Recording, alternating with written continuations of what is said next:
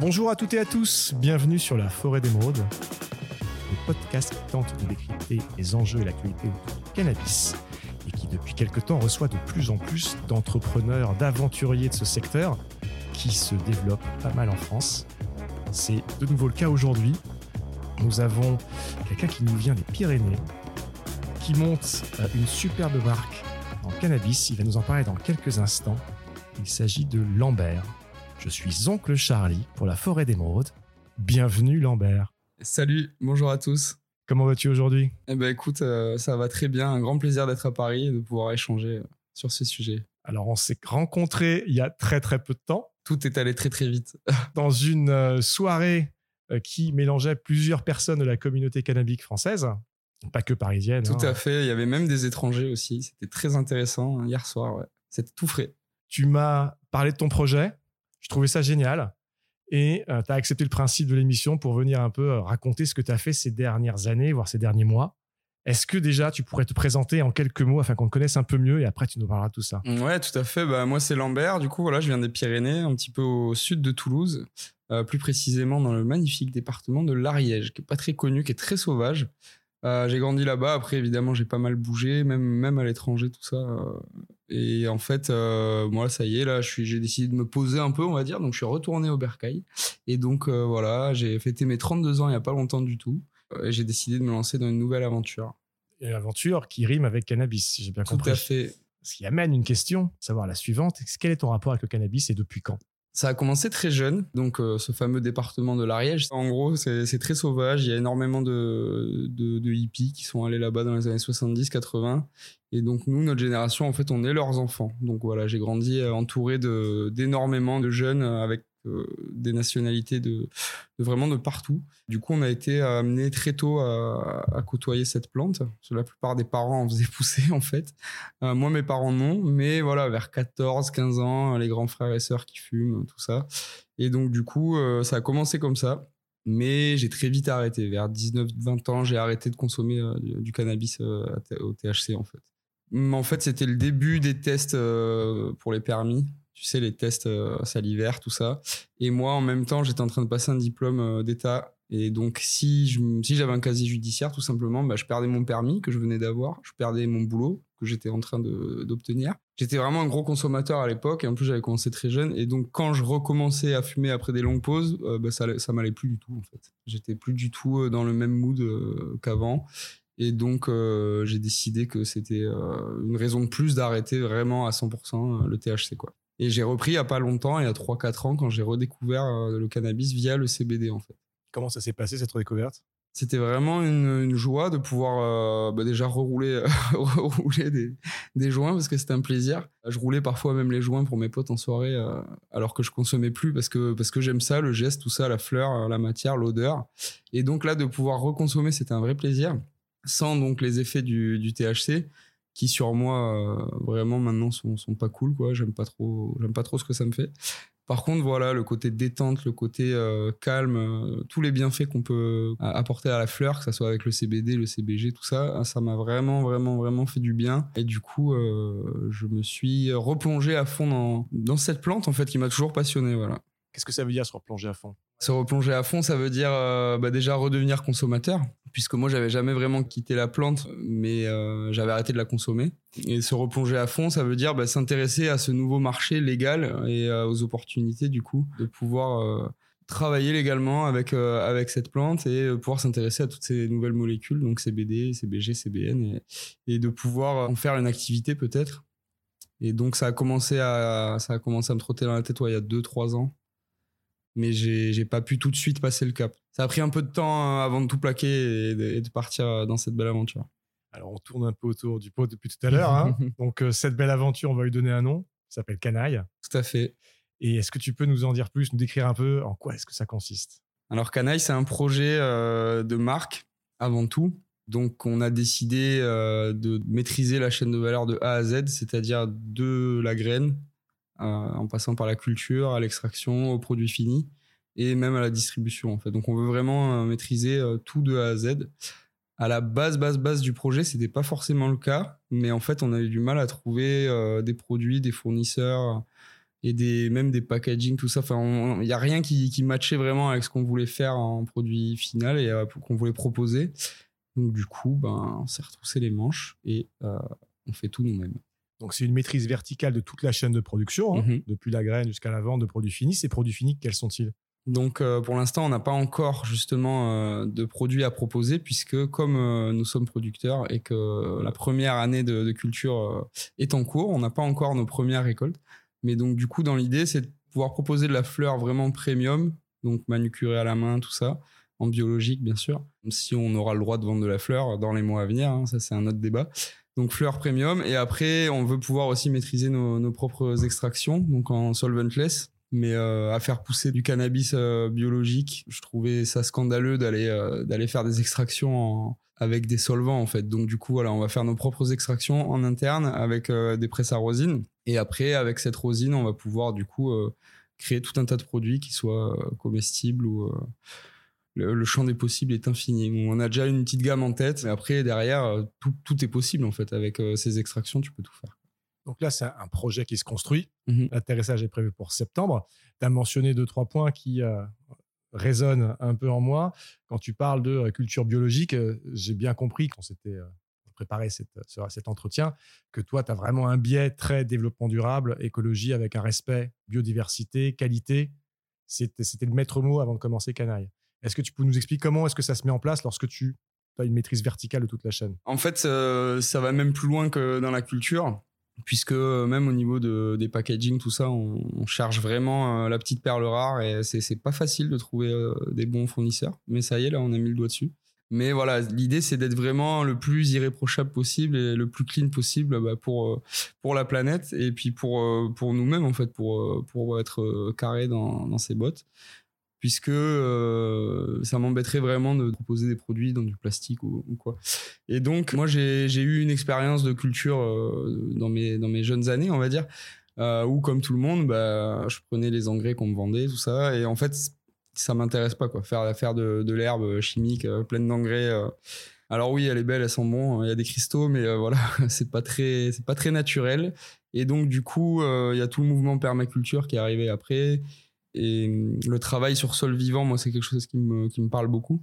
Et donc, comme j'ai la chance en plus d'être dans un, des départements avec euh, une qualité de vie, euh, la qualité de l'air, tout ça, qui est, une des plus clean de France, on a, un, très beau cadre. Donc, euh, pourquoi aller mettre des engrais là-dessus? Pourquoi aller travailler en conventionnel, en fait? Moi, j'ai vraiment, vraiment, vraiment envie de, pouvoir proposer un produit naturel, vivant et, clean. Quoi. Ce qui veut dire qu'aujourd'hui, tu, ne dopes pas les sols, tu ne rajoutes rien au sol avec, que tu utilises pour faire pousser alors, on, fait des amendements naturels, c'est-à-dire qu'on va faire des paillages. Un amendement, c'est venir rajouter des matières pour euh, drainer le sol, par exemple, pour permettre à la biodiversité de se développer. On va régénérer le sol, en fait, puisque pendant des années, euh, l'agriculture conventionnelle, elle a détruit le sol. On a beaucoup pris, pris, pris à la terre sans jamais vraiment lui rendre. Et donc, du coup, le process, il commence bien en amont de la culture. Hein. Euh, dès l'acquisition des parcelles, on a commencé à semer euh, les différents couverts, donc ces différentes euh, variétés de, plantes qu'on va laisser en fait sur place pour qu'elles se dégradent, pour que ça vienne nourrir le sol, pour venir recréer un petit peu de l'humus en fait. Différentes variétés de plantes qui n'ont rien à voir avec le cannabis pour le Pas du tout, non. On parle de couverts végétaux, donc il y en a toute une liste. Mais mais voilà, l'idée c'est de ramener de la matière organique, en faire pousser, vraiment rajouter des choses dans le sol, mais des choses naturelles pour que euh, le sol soit plus euh, vivant et plus, euh, plus riche en fait. Et donc ça passe par ces fameux amendements, ça passe par on pourrait appeler ça des engrais, mais c'est des engrais organiques. Hein. On va parler de, thé de compost, on va parler de purin, de différentes plantes, tout ça. Et on va rajouter aussi volontairement des matières de, la vie, en fait. On va rajouter des, des microbes, on va rajouter des champignons, des mycorhizes, tout ça. Enfin, c'est on pourrait parler des heures et des heures de, ce type de culture qui n'est pas lié qu'au cannabis d'ailleurs, hein, mais, euh, mais voilà, c'est vraiment favoriser la biodiversité, la vie, la vie du sol. Et euh, contrairement aux cultures euh, ultra aseptisées qu'on peut voir par exemple en labo, en indoor, là, c'est voilà, plus il va y avoir de bébêtes dans le sol, plus on est content. En fait. L'objectif, c'est d'avoir un sol à la fois sain, mais aussi productif. Tout à fait. En fait, ce qui est intéressant, c'est que on a une production qui est quand même vraiment supérieure aussi avec ce genre de culture. Euh, on, a pas mal d'exemples aujourd'hui. Hein. Il y, a pas mal de gens qui l'ont expérimenté depuis plusieurs années. Et en fait, euh, c'est sûr que quand on vient apporter des engrais très ciblés, tout ça, on va avoir un, comment dire, un boost, on va avoir euh, une production qui va être, qui va être assez grosse sur le moment.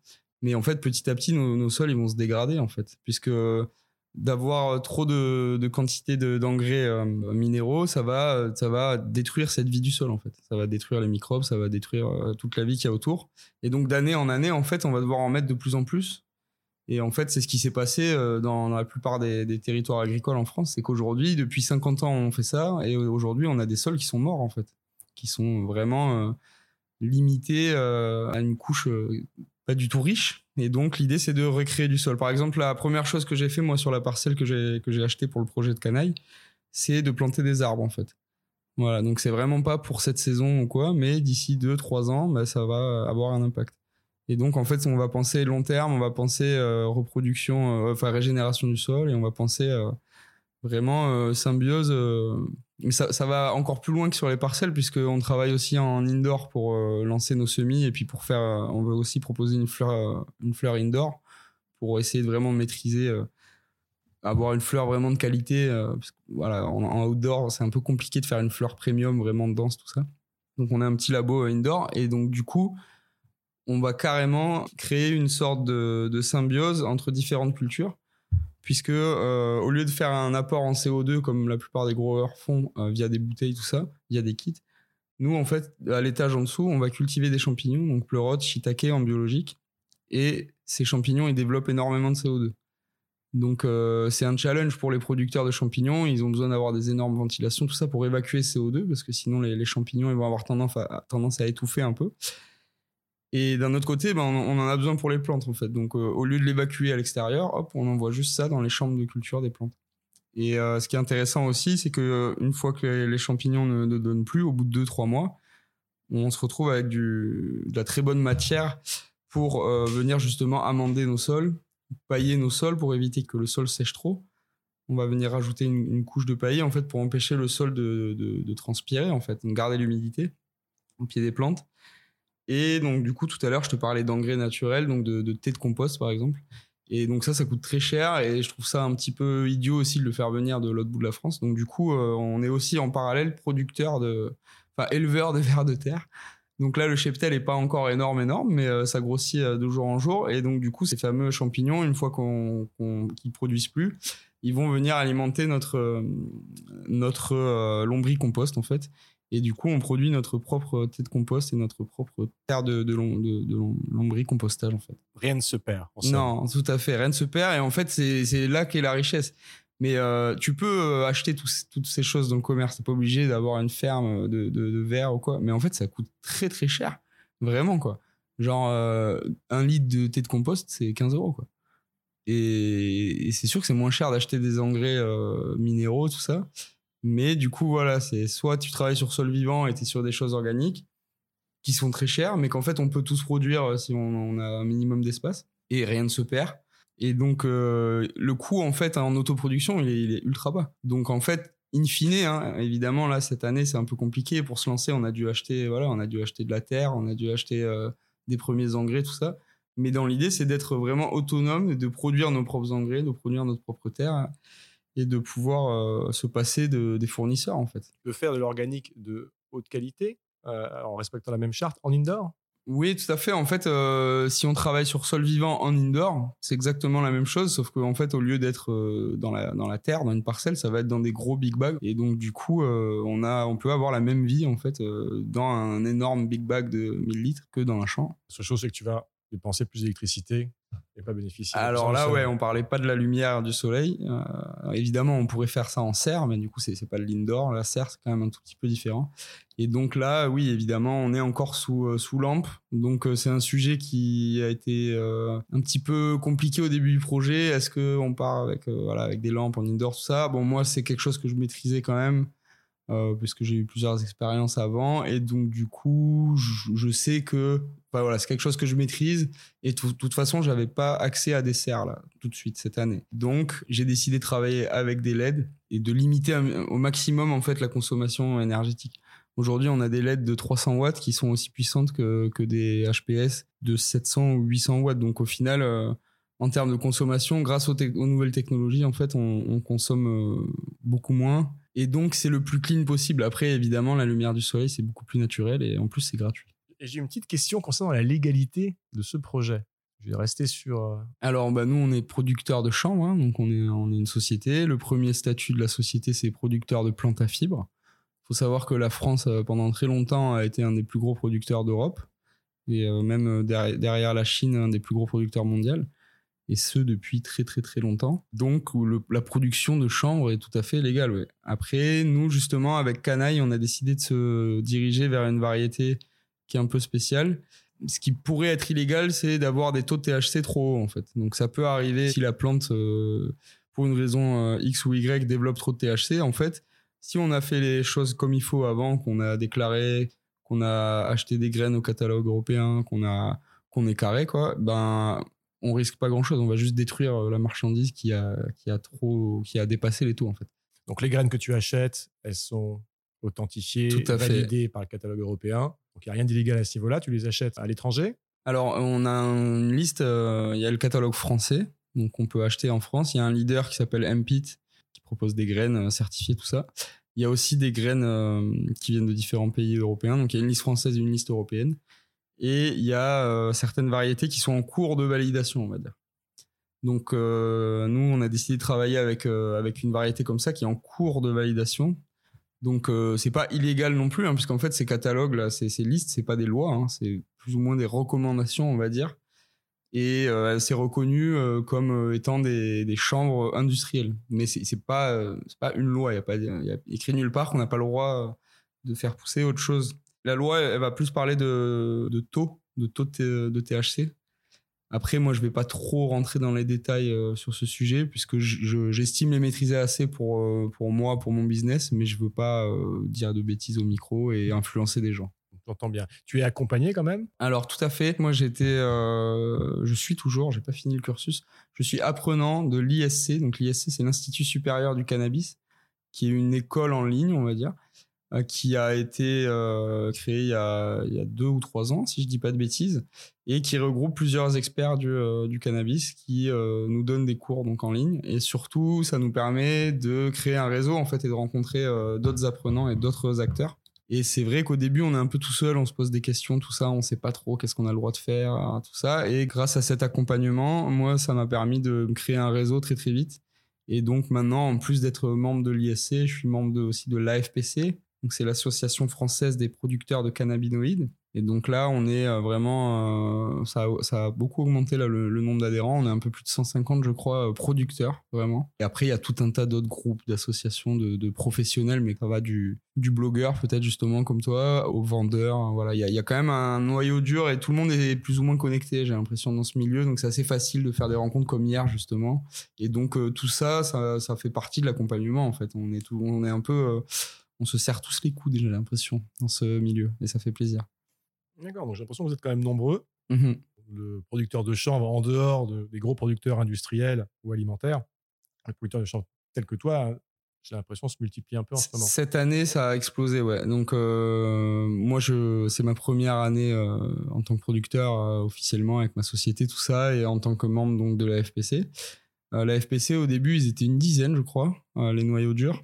Euh, en France, il y a toujours eu euh, des producteurs de chanvre qui se sont battus euh, pour, pour la fleur, tout ça. On pense à Joigny dans la Creuse, qui est justement membre de la FPC. On pense à Pierre-Yves Normand, le Normand en Bretagne. Enfin, il y a, quelques têtes comme ça qui sont un peu médiatisées et qui sont précurseurs, on va dire. Mais c'est vrai que du coup, aujourd'hui, comme il y a, y, a y a, des peurs qui ont un peu sauté et que la plupart des, des, gens qui avaient ça dans un coin de la tête se sont dit, OK, je peux y aller, je peux, je peux me lancer il y a eu une énorme vague. Ouais. on, cette année, on est, on est vraiment beaucoup, grâce aussi peut-être à, à, des initiatives comme l'ISC qui facilitent euh, l'accompagnement, qui facilitent le, lancement de, ce genre de projet. Ouais. qui rassure, qui pose un cadre. Tout à fait, parce qu'en fait, ça évolue tout le temps, mais vraiment. Euh, bon, je pense que là, ça va pas tarder à se stabiliser, mais ça évolue très vite, et euh, notamment avec le procès Canavap, tout ça. Enfin, on a eu un peu tous les sons de cloche depuis un peu plus d'un an et donc c'est compliqué de se lancer euh, là-dedans en fait. À un moment, il faut se dire, ok, bon, bah là, go, j'y vais, et puis je m'adapterai en chemin, quitte à faire des pivots.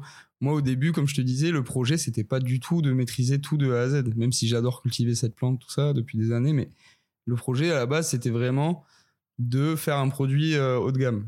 Et en fait, euh, entre la législation qui fait que bouger, les fournisseurs qui sont pas forcément euh, carrés, qui des fois on a eu on a eu des histoires dans ce milieu, des, des, produits qui arrivent avec des taux THC annoncés et qui en fait une fois recontrôlés sur place dépassent du double ou du triple les, les taux. Donc enfin moi j'avais pas envie de prendre de risques à travailler avec des gens qui étaient pas carrés tout ça. Et le projet il a évolué dans il y a eu beaucoup de phases quoi avant qu'on s'arrête sur cette idée de ok on va tout faire de A à Z et on va tout maîtriser comme ça au moins on n'aura pas de surprise et, on sait ce qu'on vend quoi. Petite question concernant les sommités florales. Mm-hmm. Je sais que c'est quelque chose qui pose problème, qui n'est pas légal de cultiver euh, en France. Alors pendant euh, très longtemps, donc ce qui maîtrisait vraiment la culture du champ, ce qui contrôlait la culture du champ, c'était l'arrêté cadre de 90. Après, encore une fois, moi je veux pas, euh, il faut pas prendre pour argent comptant ce que je dis, d'autant plus que la législation a évolué très vite et donc, je sais pas quand vous allez écouter ça, messieurs, dames, mais voilà, renseignez-vous aujourd'hui. Donc, en fait, euh, pendant très longtemps, il y, a eu, ce fameux cadre. C'était considéré comme un déchet. Et donc, on était euh, dans on avait le droit, en fait, de cultiver le chanvre pour la culture des graines, donc du cheneville, pour faire euh, tout un tas de choses, et de la fibre. Les feuilles et les sommités fleuries étaient à détruire, en fait. Sauf que c'est là qu'il y a une énorme concentration de cannabinoïdes, c'est ça qui nous intéresse. Euh, et du coup, ça intéresse aussi énormément les grands chanvriers qui, qui, sont, qui font des hectares et qui ont des facilités à, de type industriel pour faire de, de l'extraction de masse en fait. Donc eux, ils s'intéressent pas forcément à faire de la fleur comme on l'entend, de la fleur de qualité, euh, mais avec cette biomasse en fait, au lieu de la jeter comme avant, ils vont pouvoir faire des extractions à très grande échelle et donc, du coup, après, revendre ça à leurs copains industriels euh, pour mettre dans des crèmes L'Oréal, tout ça, ce genre de choses. Nous, on est totalement à l'opposé du spectre euh, des producteurs. Quand je dis nous, c'est les petits producteurs, hein, les membres de la FPC, tout ça. Je parle pas en leur nom, mais voilà, on, est tous un peu, euh, on a tous un peu le même profil. C'est que nous, voilà, on a des petites surfaces et on veut faire de la fleur. Donc en fait, l'itinéraire de culture n'a rien à voir. Le chambrier industriel, il va, il va planter plus de 100 pieds au mètre carré ce qui va favoriser euh, la, pousse euh, en hauteur pour créer de la tige, tout ça. Nous, on va plutôt partir sur un pied au mètre carré pour faire euh, un beau buisson, quoi, comme, comme on voit du cannabis classique, pour faire vraiment de la fleur. Donc, on va favoriser, on va tout faire pour avoir des belles fleurs. Mais c'est légal ou pas Alors, justement, pour revenir sur ta question, donc, est-ce que les sommités fleuries sont légales? Donc, justement, aujourd'hui, depuis le procès Canavap, les lois elles bougent beaucoup. C'est pas encore sorti euh, aujourd'hui le texte, mais il parle dans la révision de cet arrêté, il parle d'autoriser justement la culture, enfin la, manipulation des fleurs, pas dans le but de vendre des fleurs. Aujourd'hui, 11 euh, juin, le projet de loi, ça serait de, qu'on n'ait plus le droit de vendre de fleurs, mais qu'on ait le droit de travailler la fleur, donc pour pouvoir faire cette extraction. D'accord, une nuance importante. Nuance importante. C'est-à-dire qu'avant, on n'avait pas le droit d'y toucher, on devait la détruire en tant que cultivateur. Et euh, aujourd'hui, on aurait le droit donc de s'en servir pour faire des extractions. Donc nous, on veut faire de la fleur premium parce que c'est un beau produit.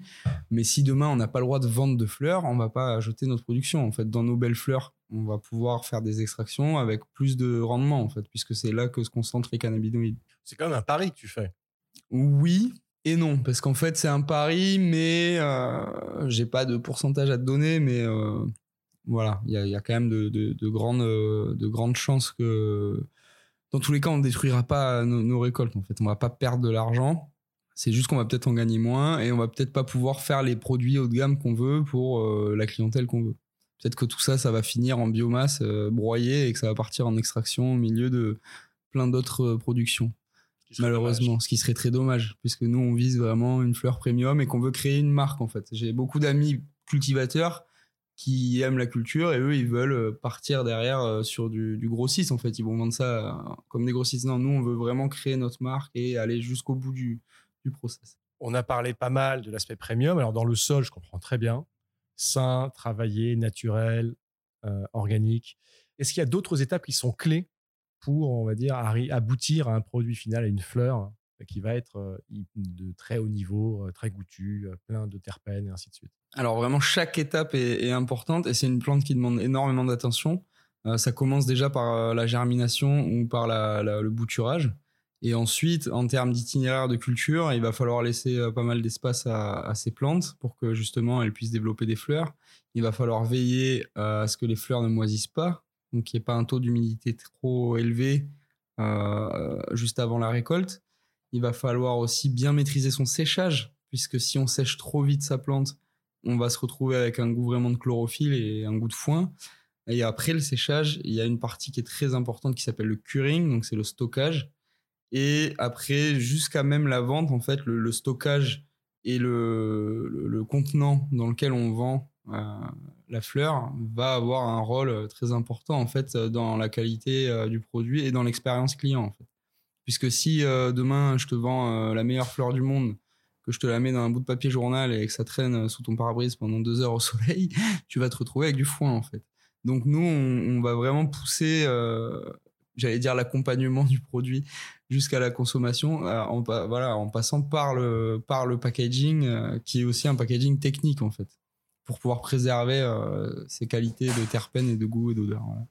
Lambert, dis-moi, qu'est-ce qui va faire de Canaille une marque différent des autres? Est-ce qu'il y a des points que tu as travaillé, des choses que tu as travaillé euh, particulièrement? Ouais, alors comme, comme on vient de le voir, hein, c'est une culture euh, qui demande énormément de, de, minutie à chaque étape. Et donc, du coup, euh, on veut, on veut en bâcler aucune, puisqu'on on pourrait perdre toute la qualité.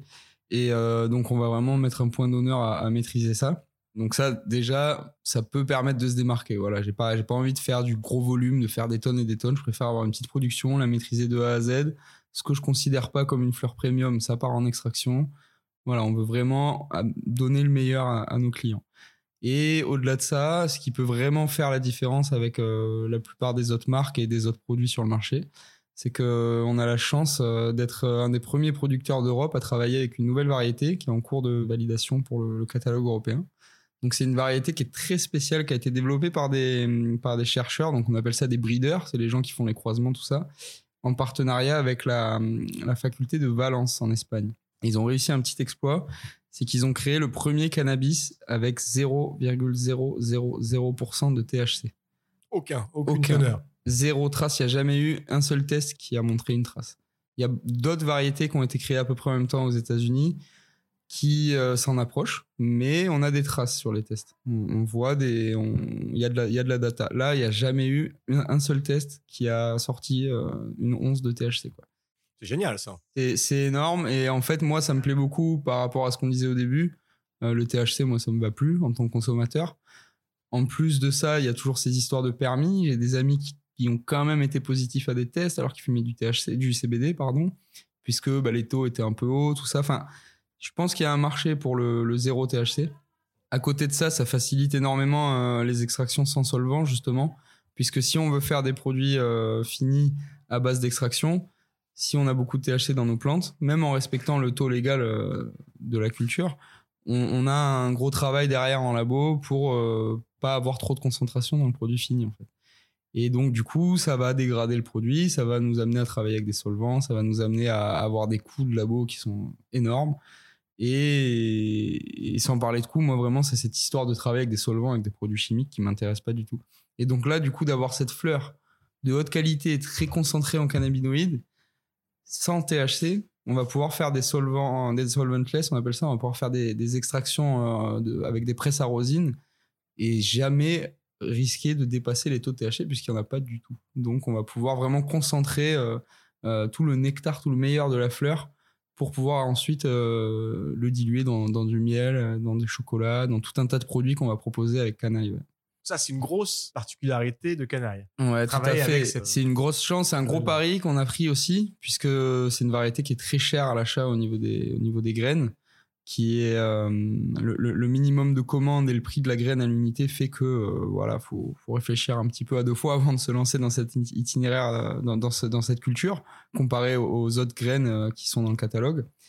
Mais voilà c'est un pari aussi puisqu'il y a 0% de THC mais il y a un énorme taux de CBG c'est une variété qui est annoncée entre 15 et 18% de CBG ce qui est énorme. Ce qui est énorme et le CBG est pas encore très très très connu, donc il y a un gros travail d'éducation du public à faire. Mais en fait, voilà, c'est comme un petit alignement des planètes, on va dire, euh, quand j'étais en train de faire mon, projet. Euh, j'ai vu là une, belle opportunité. Alors certes un marché de niche, mais de toute façon j'ai pas des hectares, donc je peux pas produire des, tonnes et des tonnes. Euh, donc voilà, je pense qu'il y a quand même un gros public, du moins bien assez pour écouler ma production. Dans ce marché de voilà le CBG, ça apporte énormément de choses. Tu en parleras peut-être plus tard avec des gens plus techniques que moi là-dessus.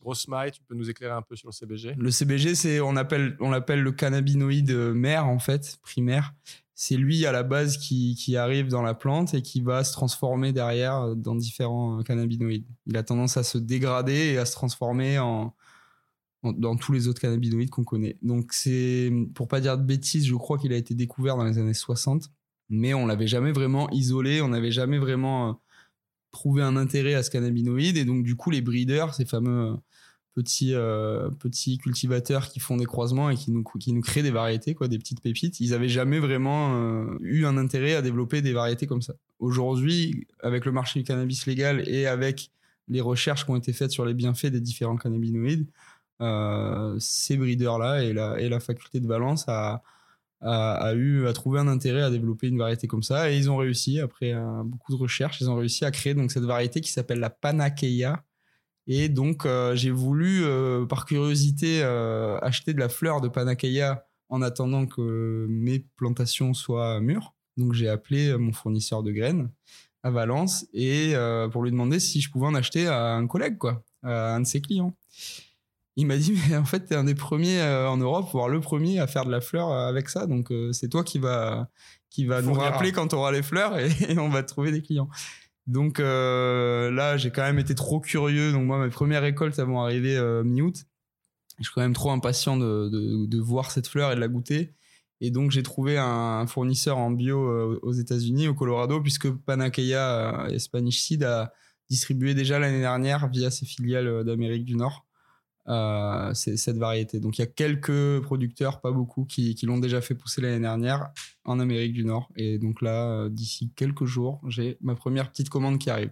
Mais je compte pas, euh, je compte pas avec Canaille distribuer, distribuer les productions de, de, mes collègues d'Amérique. Hein. C'est vraiment pour tester par curiosité parce que je suis trop impatient de, de voir ce qu'on peut faire avec cette fleur. Très bien, mais écoute, mais c'est passionnant tout ça. C'est passionnant. On sent que Ouais, t'es pris dans ton sujet. Ouais, c'est.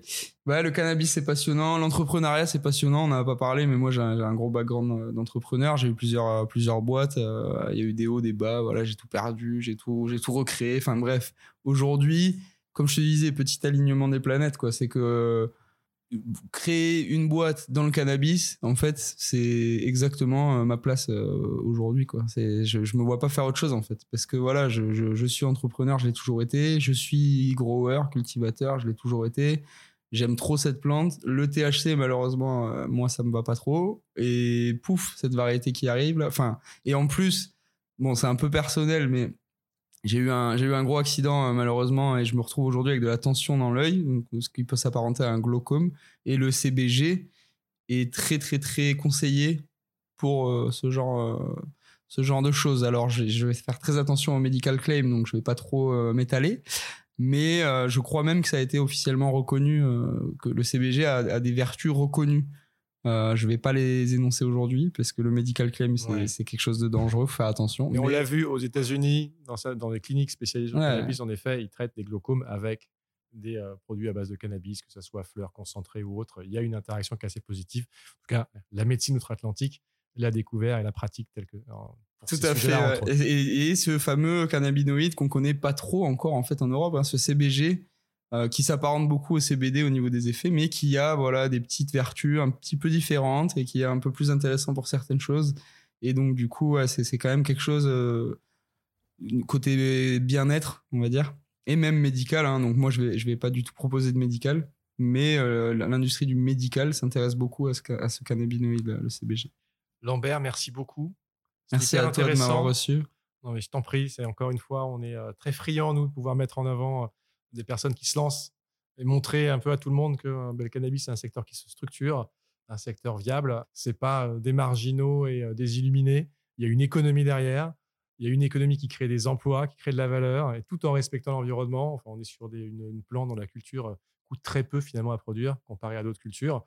On a des régions qui ne demandent qu'une seule chose, c'est de valoriser un peu soit du savoir-faire dans certains cas, autrement et plus que pour l'industriel et de valoriser des terres tout en les respectant et sans repartir dans des travers agricoles bien connus. Tout à fait, c'est la, c'est la solution. Pour finir en un mot, Jack Error l'a dit depuis des années et, voilà, le, le chanvre va sauver le monde. Alors pour te suivre, Aujourd'hui, bon, tu n'as pas encore de site, mais tu as un Insta. Pour l'instant, au jour d'aujourd'hui, il y a un Insta. Le site arrive très vite. Euh, vous allez pouvoir nous suivre sur, sur tous les internets. On va vous mettre les liens descriptifs de tout ce qui a été évoqué euh, dans euh, les commentaires de l'émission. L'ISC, la FPC, ton Insta. J'imagine que tu as aussi un LinkedIn. Mm-hmm. Comme ça, si vous voulez suivre ben, les derniers mois avant la première récolte de canaille, ben, ça, vous pourrez le faire euh, via ces réseaux sociaux-là. Et puis, in fine, pour mettre en relation avec Lambert, différents sujets, vous pourrez le faire.